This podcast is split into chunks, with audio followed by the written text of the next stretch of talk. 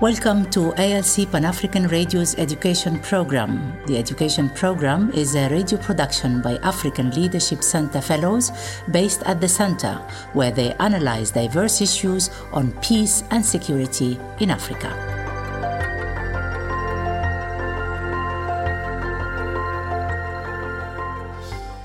Since the collapse of the state in 1991, Somalia has been the classic example of a failed state. Even though there is a government in Mogadishu, the state has no capacity to provide basic services for its citizens. After 14 years of a bloody civil war, the transitional federal government was established in exile in 2004. The newly formed government was incapable of taking up its residence in the Somalia's capital before the intervention of African forces to support it. Even then, Somalia has been destabilized by the Mogadishu-based warlords and clan contestation among the Somalis. This extreme disagreement between Somali clans has become a cause for the violence and lawlessness that made the country a safe haven for global terrorism, piracy, and smuggling.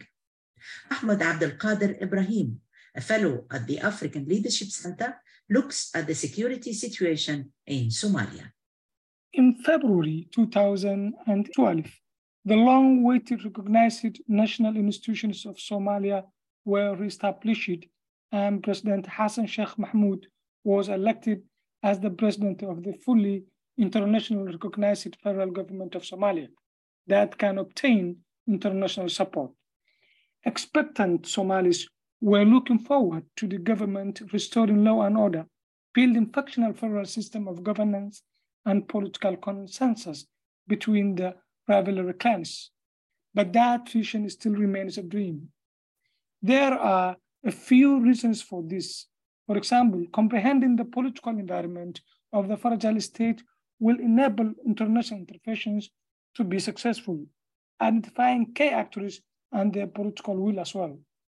In this case, the political structure of Somalia is fragmented into semi-autonomous federal member states in the south-central parts of the country, the autonomous state of Puntland in the northeast, and the secessionist state of Somaliland in the northwest of the country, and all are based on clans.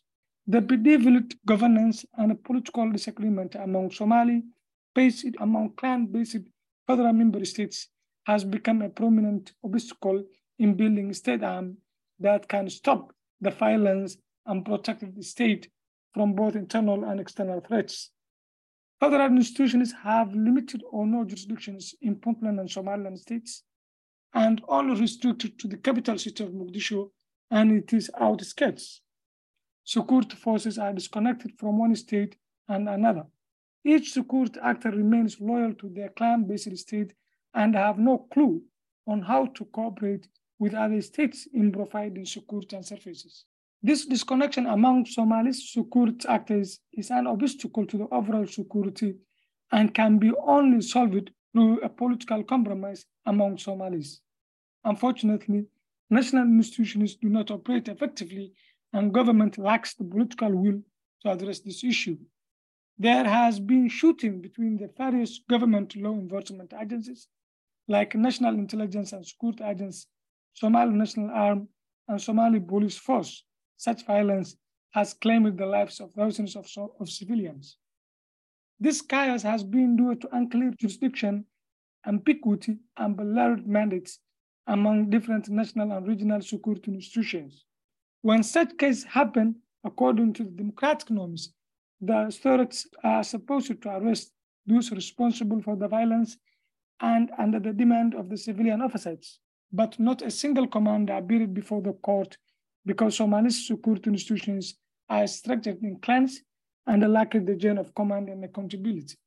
In fact, the clan-based states and power struggle among the Somali elites have made it impossible to build national security and armed forces that can take their obligation toward the safety and security of the people.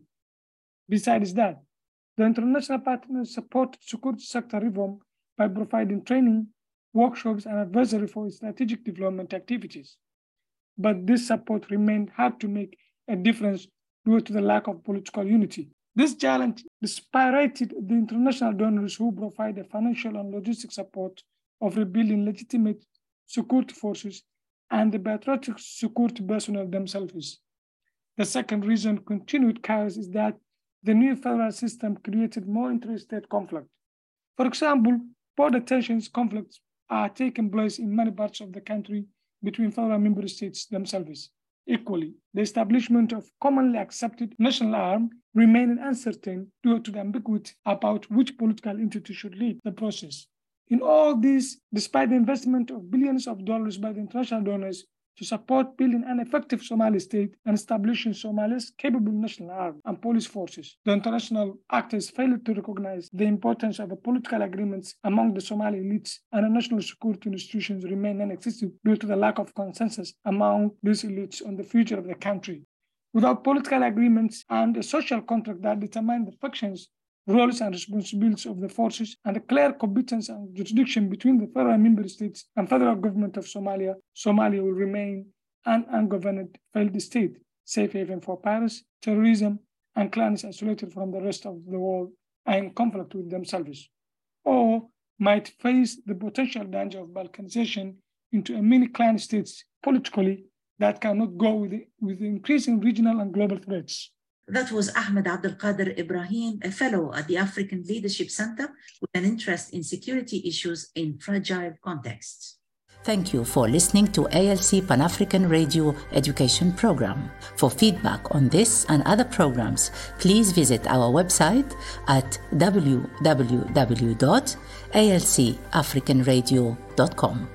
You can follow us on Twitter at Radio ALC and on Facebook ALC Radio numeral number one.